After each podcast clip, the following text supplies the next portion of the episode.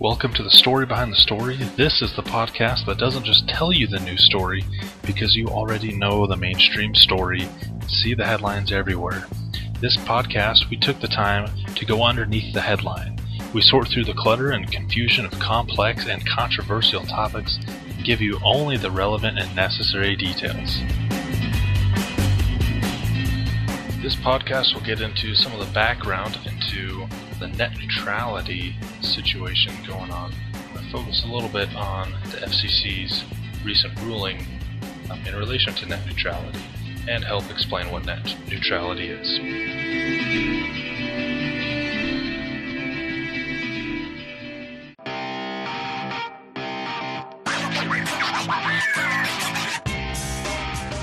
Promotion for this podcast is Kiva.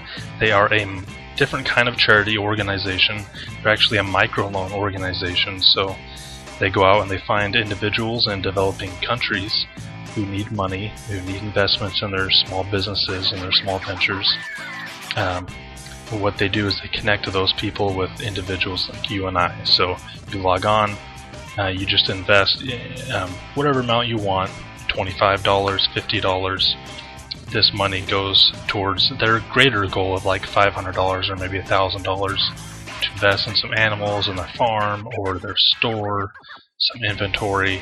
Um, I invested in a, uh, there's a couple blacksmith shops in Iraq uh, just to get some new equipment for them um, to help them out. What they do is they these people pay these loans back over time. Kiva has a 98%, over 98% repayment rate uh, these people, it's pretty cool. Uh, check it out. It's a different way of lending money. Typically, after they pay that money back, it goes into my Kiva account. I just keep lending that out to people. Keep continue using that those same funds for microloans. Um, keeps that money flowing different kind of way rather than just giving the money away and never seeing it again. Of course, you can learn more at kiva.org.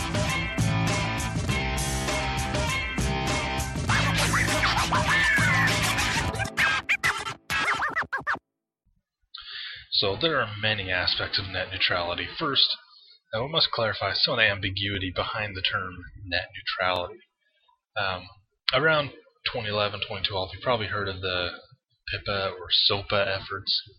Um, each of them were primarily anti-piracy legislation proposals.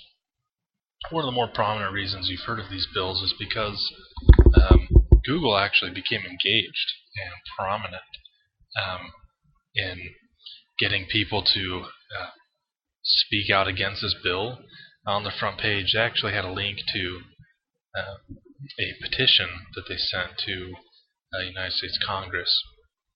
A lot of people signed it, and obviously a lot, of, a lot of uh, legislators backed off from supporting the bills.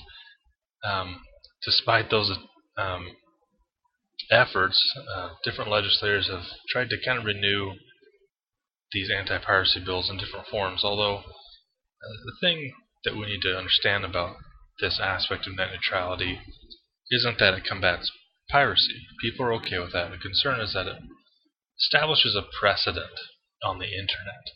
Um, so right now, the internet's kind of like a highway system that's unenforced. Um, sort of. What it means, you can drive from any place, one place to another, um, you know, there's nothing wrong with driving to, from one place to another. Um, so the internet, the difference is the internet wasn't built by one person like kind of the road was.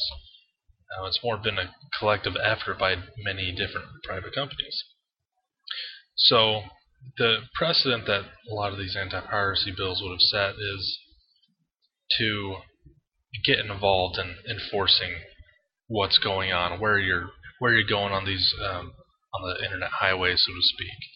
Um, your destination, where you're coming from. Uh, it, gets into enforcing a lot of internet content. Um, and perhaps even controlling web content, just basically even off just an accusation, not even proof or um, going going to court over something like you have to now. So. Um, anyway, net neutrality uh, is a very loaded term. Now, if you've ever heard of anyone being accused of being against net neutrality, uh, that's kind of like saying that they're against freedom or that they hate America or something, that's that's a sign that that person is not being very reasonable or organization. Um, you don't have to like net neutrality even though you want net neutrality. uh, the, the reason I say this, I've gotten some emails from a few organizations trying to get me to contact like my local congressman because they were against net neutrality. Uh, there's really a variety of ways to look at this situation. That's what you call a complex problem. It's not just one way or another. Um, and I, and to be honest, can't really get into all every aspect of net neutrality. Um, a lot of people, there's a lot of different topics that people talk about, and they kind of lump it into the category of net neutrality, even though probably shouldn't. There's a wiki page if you really want to look into that a little bit more. But what I wanted to point out was uh, the more larger aspect of net neutrality. That primary concern is, you know, patrolling the content of the internet. Uh, the primary concern is controlling access to websites. Um, because it's not just one or two websites that would be concerned. People don't just post pirated content on pirate only websites. They could be posted in any form, um, you know, op- opened up and moderated by some teenager someplace. It could be in chat rooms. They can be even posted inside video games, uh, various links. So there is fair concern when it comes to policing the internet. Part of the reason to emphasize this is even the government began to uh, police the internet. Uh, that is no longer neutral from policing, even though that policing keeps internet neutral from other things. So net neutrality is basically a loaded phrase. We probably shouldn't really use it. Um, I referenced it earlier, uh, comparable to the word like freedom when it comes to politics. You've probably heard of somebody accuse a politician of hating freedom uh, for such and such reason. Net neutrality, same thing, is kind of broad. It's, it can be interpreted in a few different ways. Um, we should probably start being annoyed by it. Uh, the recent FCC ruling has that's been considered um, a net neutrality, you know, subtopic, even though it's entirely different from piracy, even though it's you know categorized under net neutrality, which also encompasses a whole kind of anti-piracy efforts. So until this FCC ruling, I wanted to explain a few ways people manage networks. Um, I'm no expert myself, but you know, worked alongside a couple of ISPs um, inside a couple of data centers. Um, data centers basically where content is created, distributed across the internet. That's um, usually a large source of you know internet content, so to speak. Um, ISPs are largely just the the people that end users get contact with to get the internet. So um, really, your personal computer at home is one end of the internet, and usually servers and data centers are the other end. ISPs are the middleman in between there. And there's a variety of levels of ISPs that work together, uh, oftentimes.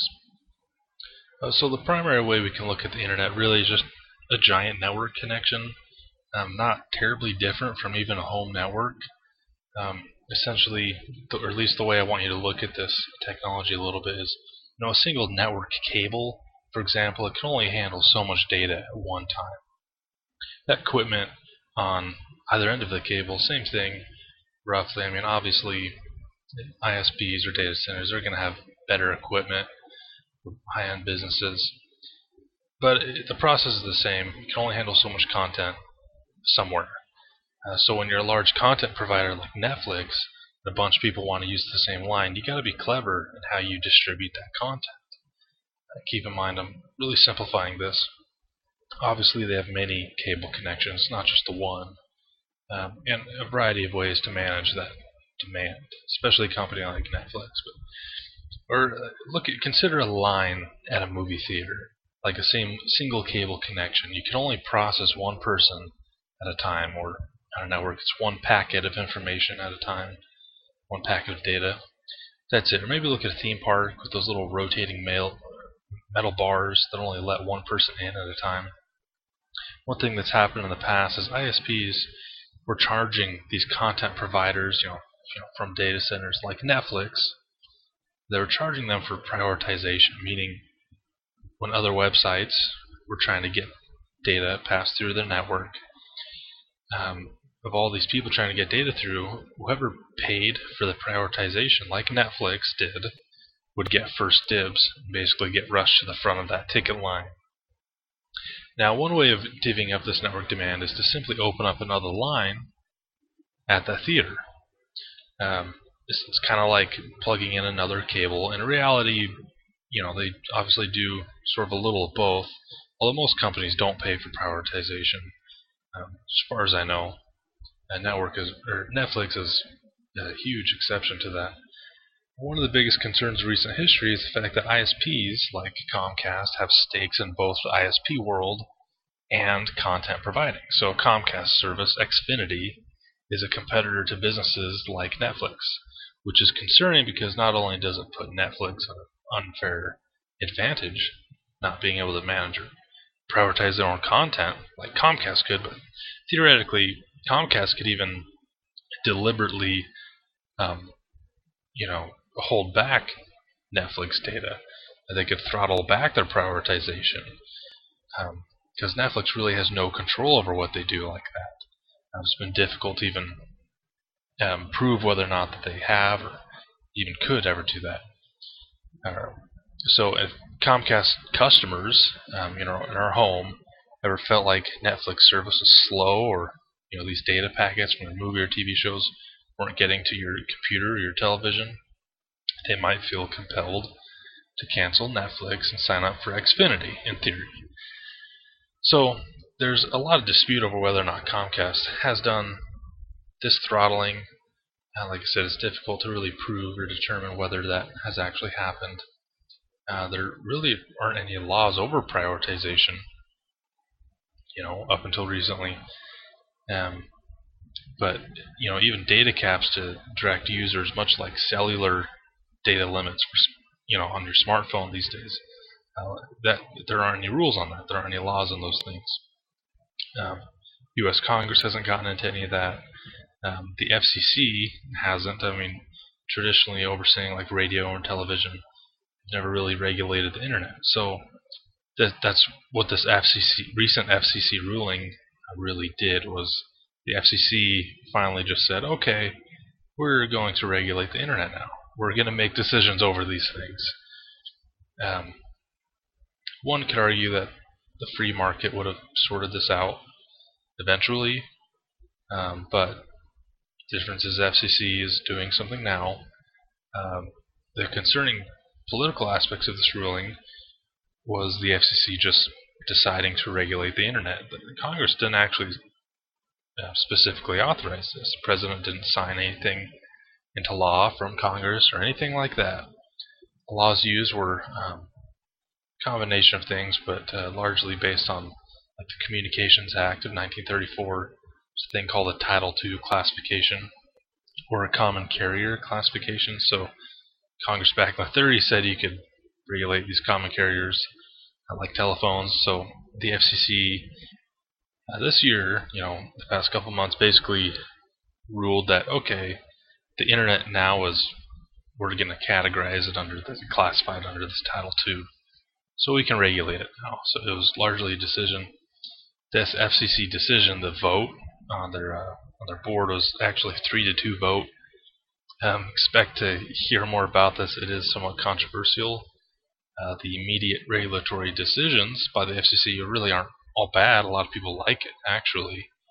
Um, so you have one group of people that are really cheering for what they did. Uh, it's the positive side of the decision, and you'll hear another group um, somewhat concerned, largely just over the way the FCC has dealt with it. Again, just kind of deciding that they're going to do this, um, and then not exactly getting authorization from Congress. So, theory that you know that bothers some people. Now, one thing to consider um, is that Comcast or other companies like Verizon who have gotten into ISP world have received some under understandable, uh, you know, deserved scrutiny, even when it comes to something like bandwidth throttling or data caps. Uh, the business side of the companies kind of got a little bit greedy. Technology didn't necessarily force them to do this, you know, throttling or maybe data uh, data limits. Uh, let's say you have a cable connection through Comcast, um, and they charge people for different speeds, for example. Um, you know that infrastructure, that cable and equipment connected to it. Let's say that can handle. I mean, there's it varies between some of the equipment, but let's say it uh, you get up to 50 uh, megabits per second. So they charge different for different brackets and tiers, like 10 megabits a second, 20 megabits per second, at different rates. So maybe $40 a month for one, 50 for another. Um, that equipment can handle that top tier speed if you just paid more for it. So imagine if you purchased a plane ticket, um, but you maybe they ask people to pay a little bit extra for a faster flight. Like that doesn't really make any sense. There aren't any speed limits up there in the sky. As long as the planes and the engines can safely handle that higher speed, then you go that higher speed. Um, same thing with this data speed. There's really no constraints inherent to the technology, that infrastructure they put into place. They're trying to incentivize people to pay more for the higher speeds. Um, so bring customers in at lower speeds and then try and upsell them later or something. So a side note, the same thing occurs with texting in some way. If you don't know text messages between cell phones, um, they don't really cost anything other than first implementing it. Um, your cell phones actually transmit data, these little packets of data between your cell tower and your phone constantly. So what they did is uh, they just basically packaged up text messages. They embedded them in those little packets that are already sent. The, the increase in data in your text that was nothing in, insignificant at all. So, I mean, that doesn't cost. I mean, why they put those into different pricing tiers, I don't really know why. That doesn't do anything. Now, mass messages, mass text messages, or pictures, videos, those are a different story. They work a bit different, but you get the idea even with this internet data, if you have the capacity to do it, the infrastructure, there's really no point in limiting that data. Um, if you pay for that technology, uh, you should be able to get that technology. Uh, so there's that other concern is why why these ISPs are not why are they limiting data at all? Um, there are a few technological restraints to this. There's it's not entirely their fault. Um, let's say you bought this cable connection at 50 megabits per second. Again, just using this arbitrary speed. Let's say 10 people bought those connections. Um, they're being funneled in through one piece of equipment, some router with Comcast. Okay, the reality is even 50 megabits of data per second, not not all each of those 10 people is going to use that speed um, all the time maybe for like 10 minutes at a time, and then that's going to stop. So ISPs on their end, they say, well, should we spend the infrastructure and routers to accommodate 50 megabits a second of speed for every customer? Um, so, you know, for 10 customers, that would mean you need to have routers that were capable of transferring, you know, 500 megabits per second for those 10 customers. But there's no way they're going to use all use that data all at the same time. The real world, you don't need that, so you might funnel that down a bit. So most people are only browsing Facebook, checking email. Those activities use so little data in contrast uh, for what a cable connection can actually handle. Um, again, I'm, I'm dumbing this down a little bit to explain the concept, but you need to understand service, something like services like a Netflix is reported they use something like 35% of all the internet bandwidth. Um, YouTube uh, streaming that accounts for something like 14%. It's really huge for what everything that the internet is used for. People don't um, understand, really comprehend how much Netflix uses, how much they're taking, they're consuming bandwidth over the internet. So, um, back this funneling concepts, when everyone in your neighborhood turns on Netflix on Friday night, that demands a lot of bandwidth for your ISP, you know, that infrastructure in that region for their network equipment that may be funneled down to smaller connections. So in other words, you're not actually getting the 50 megabits per second speed that you're paying for. ISPs hate admitting this, you might find a network engineer to admit it, but if you call customer support, they're not going to admit it. They probably don't even know. No one probably even tells them and gives them any information, but that's a different story altogether. Um, so bandwidth and data usage, just stuff doesn't really cost ISPs anything. All that they really need to do is set up the infrastructure. When they sign up customers, all a customer does is rent that infrastructure for a time. Plain and simple. The complexity only arrives when you don't want to pay that full price um, for that infrastructure, or um, you know they, want to put out these various speeds. Some people are okay with that. They don't use Netflix. They don't realize um, what they're paying for. They just want to pay as little as possible. They're okay with that. Um, anyway, but even though the FCC is treating ISPs like utilities now, um, this is still going to, I mean, they're still different than regular utility like electric bills or or something. Um, like I said, you know, like a cable connection from your home, you're paying for that infrastructure, you're renting for the infrastructure. With like gas or water, electricity, you're sort of paying for that infrastructure, you're sort of renting that, but really you're just you're also paying for you know your usage. Um, you're paying for however much electricity you use or how much water you use. I mean, I'm sure that's the infrastructure is figured in there somewhere, um, especially something like water is maybe into your taxes or or whatnot. But the thing with ISPs is they're not generating content, the exception of maybe like Xfinity. Uh, but Comcast and Verizon, they're not. They're just the middleman. They're just a. They're delivering the content. They're not generating it. You're getting that content from somewhere else, like Netflix. You're paying them for that content. With YouTube, you're not probably not paying them. You're getting that for free. You know, they're earning the money through advertising or whatnot. But um, or services like PlayStation Plus or Xbox Live, you're you're paying for their data centers. Um, you're uh, the the middleman, you know, AT&T, Comcast.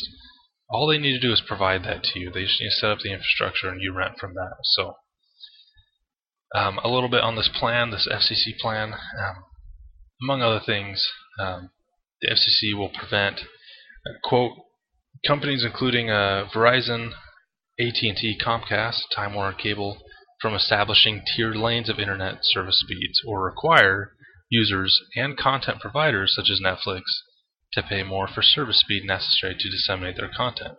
The FCC will also prevent those ISPs from segregating or prioritizing traffic and blocking certain content completely. Um, so although the FCC, uh, in addition, the FCC did introduce the concept of never blocking unlawful content.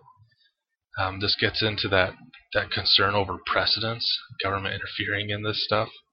Um, you know, uh, for example, let's say the internet, let's see, uh, ISPs think they need to block uh, BitTorrents. So again, BitTorrents, it's something like four percent of internet usage, and these percentages they vary all over the place, but um, maybe on average BitTorrent usage is something like 4%. Um, you know, ISPs may think they they can block that. Let's say if someone gets accused of piracy on BitTorrents, maybe they think they can block that. You know, that that may be an issue that comes up in the future. Um, you know, again, and just so you know, BitTorrents are a completely legitimate peer-to-peer connection tool. You're sharing everyone's sort of a content provider. Um, although it is often used for pirating. So I hope this explains a little bit some of the background on net neutrality. Yeah, it's an incredibly broad term. I hope I explain, um, emphasize the, the primary issue of you know kind of internet policing, um, but then of course the FCC ruling that gets into a couple other things. Um, again, uh, this is very very recent. Um, I'm sure these ISPs will actually challenge these rulings. Um, in addition, Congress may get more involved themselves. So, over the next few years, you'll probably still be confused. You'll probably still hear a lot of other things. Uh, time will tell what really happens. Um, pay attention. If you don't, don't worry too much. Uh, it's not. It, it, it's very complex. Um, don't stress. Um, if you want to learn more about it, I mean, stay tuned. I re- do recommend companies like Wired. They're very good at explaining things very simply. And that's it.